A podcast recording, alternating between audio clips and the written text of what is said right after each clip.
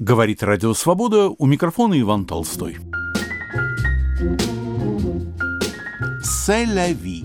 Непериодические разговоры с Андреем Гавриловым. Здравствуйте, Андрей. Добрый день, Иван. Мы условились поговорить на тему о запрещенных песнях и условно назвали нашу сегодняшнюю программу «Запрещенный песенник».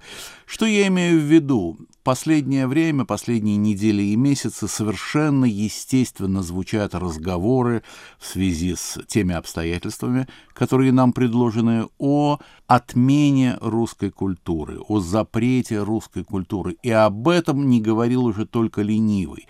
Будет ли она запрещена, какой ее сегмент будет запрещен, надолго ли это произойдет, нам этого сейчас не понять и не решить.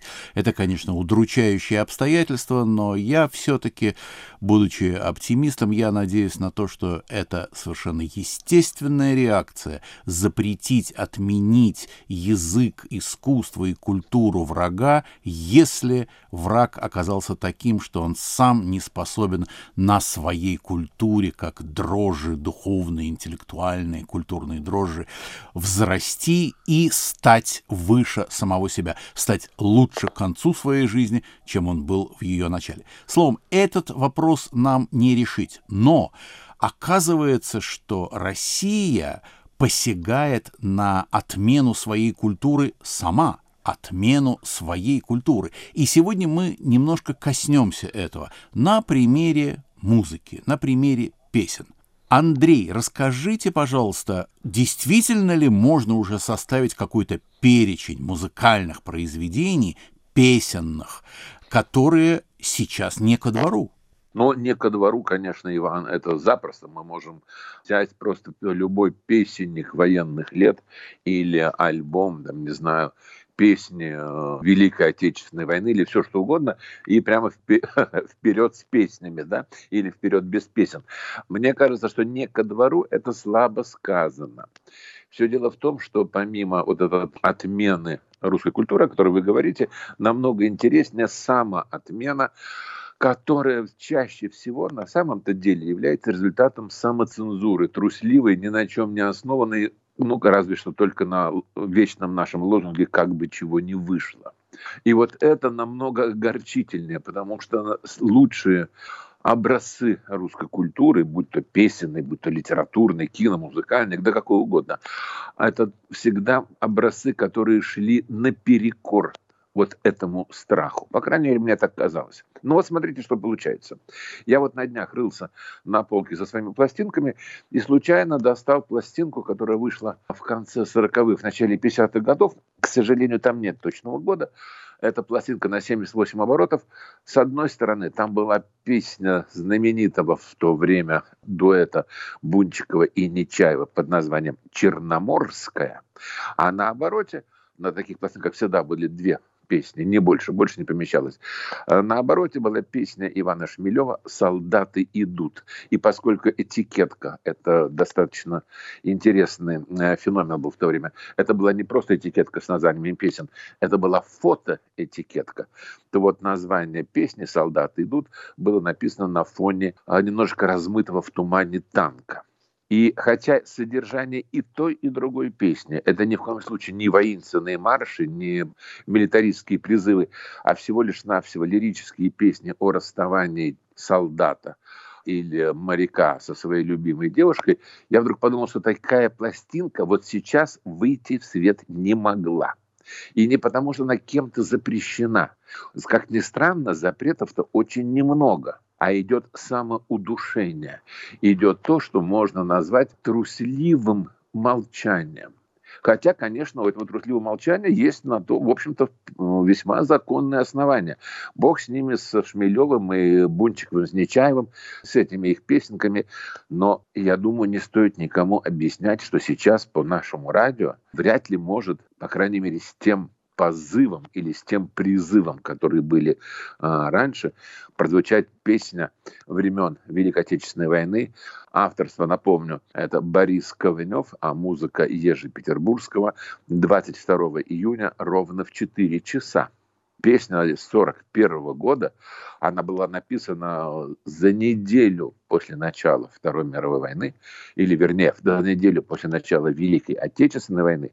Песня, которая стала, может быть, самой популярной или одной из самых популярных песен военного времени, сейчас неожиданно приобрела совершенно другой смысл, совершенно другую политическую окраску, и как таковая она обречена на тишину вместо этой песни в эфире будет молчание. Вы помните, наверное, историю 60-х, 70-х годов, когда знаменитую песню, заправленную в планшеты космические карты на стихи Владимира Войновича, запретили по нашему радио. Вот это был запрет. Нет, сказали, произведения эмигранта, диссидента, антисоветчика не могут звучать в советском эфире. И песню запретили. Вместо нее она звучала или в инструментальном варианте, или на языках народа СССР, преимущественно азиатских республик. Так что, в общем-то, было не совсем понятно. Да и текст, строго говоря, уже в данном случае был не совсем Войновича. Вот это был действительно запрет. Здесь запрета нет. Но никакому редактору, музыкальному редактору или ответственному редактору, выпускающему редактору сейчас в голову не придет поставить эту песню. Почему, я думаю, объяснять не стоит. 22 июня ровно в 4 часа Киев бомбили, нам объявили, что началась война. Киев бомбили, нам объявили, что началась война. Война началась на рассвете, чтоб больше народу убить. Спали родители, спали их дети, когда стали Киев бомбить. Это был фрагмент песни 22 июня ровно в 4 часа. Именно под таким названием она и вошла как-то в народную память. И я специально не хочу говорить о том, кто эту песню исполняет, потому что в данном случае не исполнитель находится под запретом, а сама песня, ее текст и ее звучание. И вот когда я стал думать в этом направлении, я вдруг подумал, что таких песен становится все больше и больше. Хочу напомнить, например, что в августе, с августа по октябрь 1941 года советские войска сдерживали наступление фашистских войск на Одессу. И именно героическая оборона Одессы в свое время побудила Владимира Дыховичного написать стихотворение «Мишка», о парнишке из Южной Пальмиры, который защищает родной город от захватчиков. И потом в исполнении Леонида Утесова, это уже стала песней, композитор был Модест Табачников, стала одной из популярнейших одесских военных песен. Предлагаю послушать фрагмент песни «Одессит Мишка», а, которая, по-моему, заслуживает того, чтобы мы ее сегодня вспомнили. Широкие лиманы, зеленые каштаны, Качается шаланда на рейде голубом. Красавица Одессе, мальчишка калаштаны, С ребячек лет считался заправским моряком. И если горькая обида Мальчишку станет донимать, мальчишка не покажет вида, а коль покажет, скажет ему мать. Ай, Мишка, ой, как не стыдно плачет ты ради ситишка, а это значит, что не страшны тебе ни горе, ни беда. Ведь ты моряк, Мишка, моряк не плачет и не теряет бодрость духа никогда. Это был фрагмент песни Модеста Табачникова и Владимира Дыховичного «Одессит Мишка».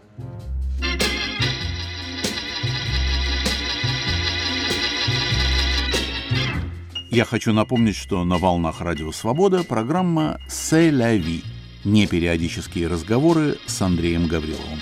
У микрофона Иван Толстой.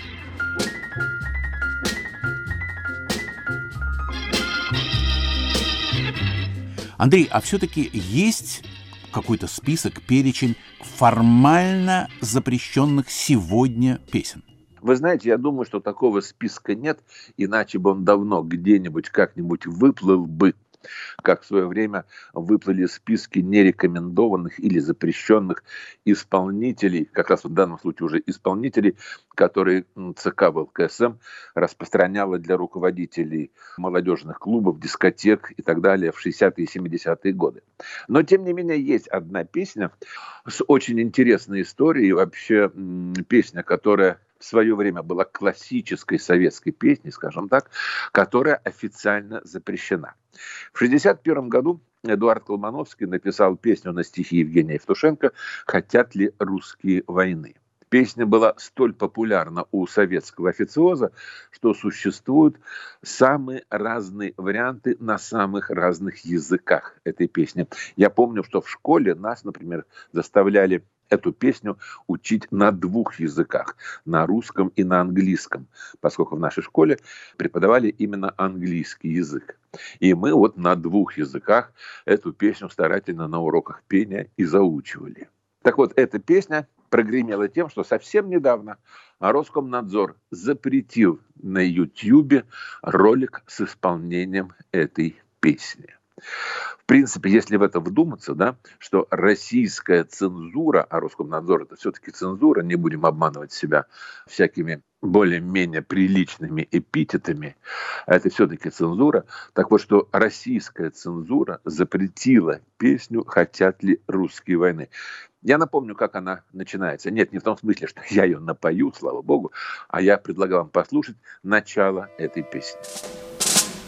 Хотят ли русские войны? Спросите вы у тишины Над ширью пашин и полей И у берез и тополей Спросите вы у тех солдат Что под березами лежат И вам ответят их сыны Хотят ли русские Хотят ли русские, хотят ли русские войны? Это было начало песни Эдуарда Колмановского на стихи Евгения Евтушенко «Хотят ли русские войны?». И вы знаете, как интересно, в свое время фирма «Мелодия» и московская, или э, не только московская, всесоюзное радио записывала различные варианты этой песни. И вот интересно, если Роскомнадзор запретил эту песню на русском языке, то, может быть, в таком случае для Роскомнадзора, для нашей цензуры, вполне удобоваримым покажется вот этот вариант. 러시아 사람들이 전쟁을 원하는가를 고요한 처녀와 초원 벚나무에 물어보라. 그 나무 밑에 묻혀진 병사들에게 물으라. 그 선tor은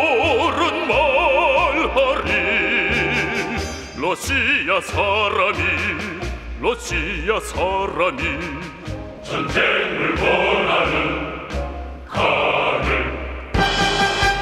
Это фрагмент песни «Хотят ли русские войны», исполненный певцами из Северной Кореи. Учитывая, что Северная Корея нам становится духовно все ближе и ближе, я думаю, этот вариант вполне Роскомнадзор должен бы, по идее, устроить. Но если уже говорить серьезно, то в список нежелательных, повторяю, ни в коем случае не запрещенных пока еще, но нежелательных песен попали, кроме вот таких анекдотических историй, еще несколько песен, которые действительно хороши. Их действительно пели ну, особенно представители старшего поколения, как, например, песня «Журавли». Помните, наверняка это песня Яна Френкеля на стихи Расула Гамзатова в переводе Наума Гребнева. Я сам видел, как представитель старшего для меня поколения, поколения моих родителей, даже чуть старше, чем мои родители, плакал, слушая эту песню по радио. Мне тогда было совсем-совсем немного лет. Песня для меня толком-то ничего не значила, но его реакция, помню, меня поразила. Эта песня нежелательна сейчас, она не звучит по телевидению, она не звучит по радио, по официальному радио. И я думаю, что те, кто ее не рекомендует к исполнению, даже не помнят слова или не знают слова автора текста Расула Гамзатова, который заявил следующее. «Я не вижу причин, по которым нельзя посвящать журавлей жертвам войн всех времен». Это слова автора текста. А песня начинается следующим образом.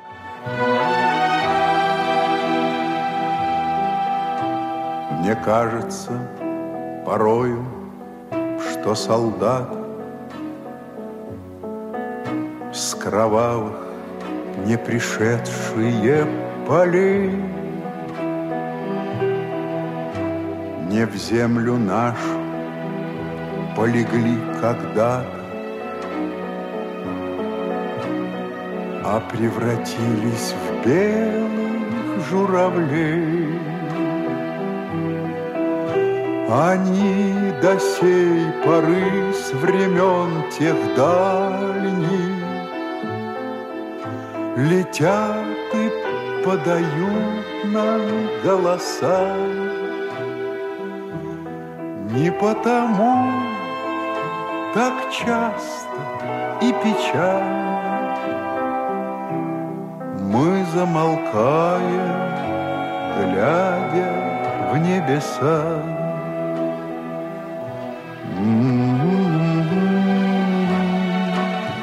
Это было начало песни «Журавли» Яна Френкеля на стихи Расула Гамзатова в переводе Наума Гребнева.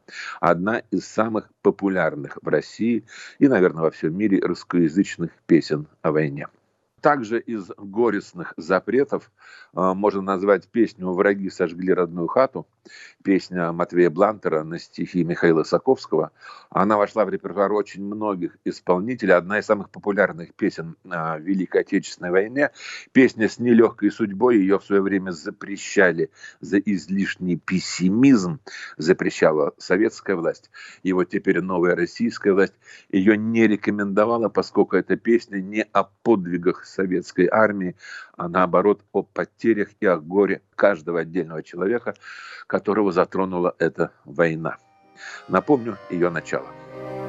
Враги сожгли родную хату, Сгубили всю его семью. Куда теперь идти солдату, Кому нести печаль свою?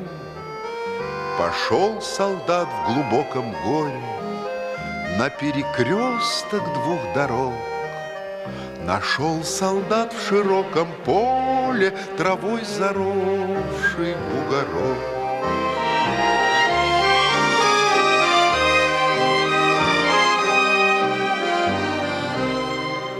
Стоит солдат и словно комья Застряли в горле у него. Сказал солдат, встречай Просковия, Героя мужа своего. Готовь для гостя угощение, Накрой в избе широкой стол. Свой день, свой праздник возвращения К тебе я праздновать пришел. Никто солдату не ответил, Никто его не повстречал. И только теплый летний ветер Траву могильную качал. Вздохнул солдат, ремень поправил, Раскрыл мешок походный свой, Бутылку горькую поставил На серый камень гробовой.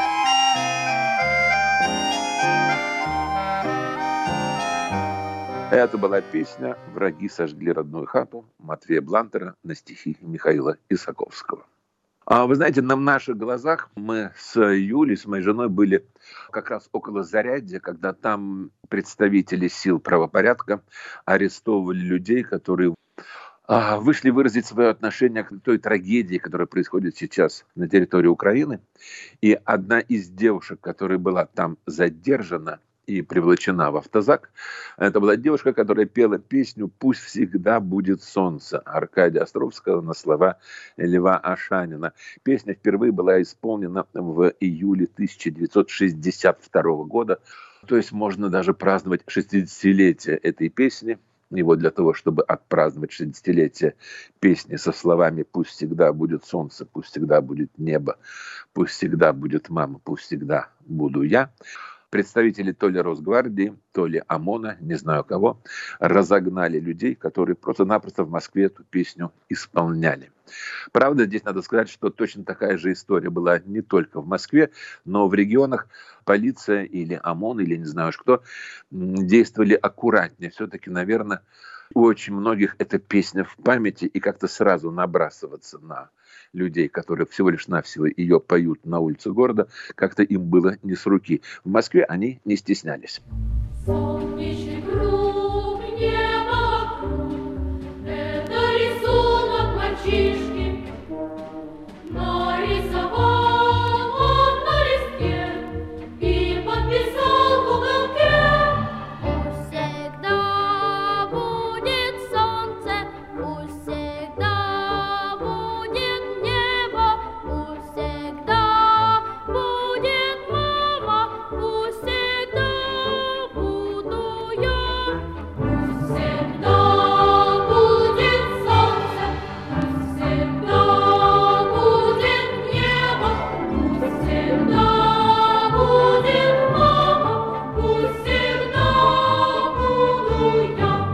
И есть еще одна песня, которую я хотел бы завершить нашу сегодняшнюю программу.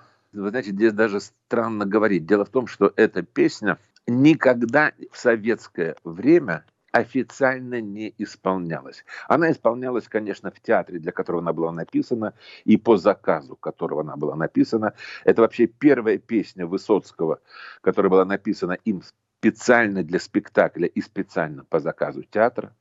65 год для спектакля театра на Таганке «Павшие и живые». И пластинка с записью этой песни была выпущена в СССР уже посмертно, после смерти Владимира Высоцкого в 1988 году, а текст впервые был опубликован в 1989 году. И я думаю, ни один сейчас музыкальный редактор не осмелится поставить ее в эфир. Но мы не связаны никакими музыкально-редакторскими самоцензурными ограничениями. И в завершение нашей программы я предлагаю послушать еще одну нежелательную песню, которая называется по-разному. У нее есть три названия, насколько я знаю, «Солдаты группы «Центр», «Песня немецких солдат» и «Солдат всегда здоров». Это песня, которая тоже звучит совершенно по-другому в наше время. Итак, Владимир Высоцкий. Солдат всегда здоров, солдат на все готов, И пыль, как из ковров, мы выбиваем из дорог. И не остановиться, и не сменить ноги, Сияют наши лица, сверкают сапоги. По выжженной равнине, за метром метр Идут по Украине солдаты группы «Центр» На первый и второй, рассчитаясь первый-второй Первый шаг вперед и в рай первый-второй А каждый второй тоже герой. В рай попадет Вслед за тобой первый, второй, первый, второй а перед нами все цветет, за нами все горит. Не надо думать, с нами тот, кто все за нас решит. Веселые, не хмурые, вернемся по домам. Невесты белокурые наградой будут нам. Все впереди, а ныне за метром метр идут по Украине. Солдаты группы «Центр» на первый, второй, рассчитаюсь, первый, второй. Первый шаг вперед и в рай, первый, второй. А каждый второй тоже герой герой в рай попадет Вслед за тобой первый, второй, первый, второй, первый, второй. Это была песня Владимира Высоцкого «Солдаты группы «Центр», которая, как мне кажется, тоже попала в список, если не запрещенных, то уж очень нежелательных песен для нашего времени.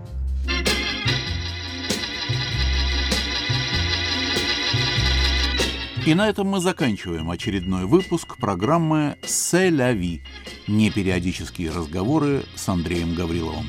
Режиссер Юлия Голубева и мы с Андреем прощаемся с вами. Всего доброго. До свидания.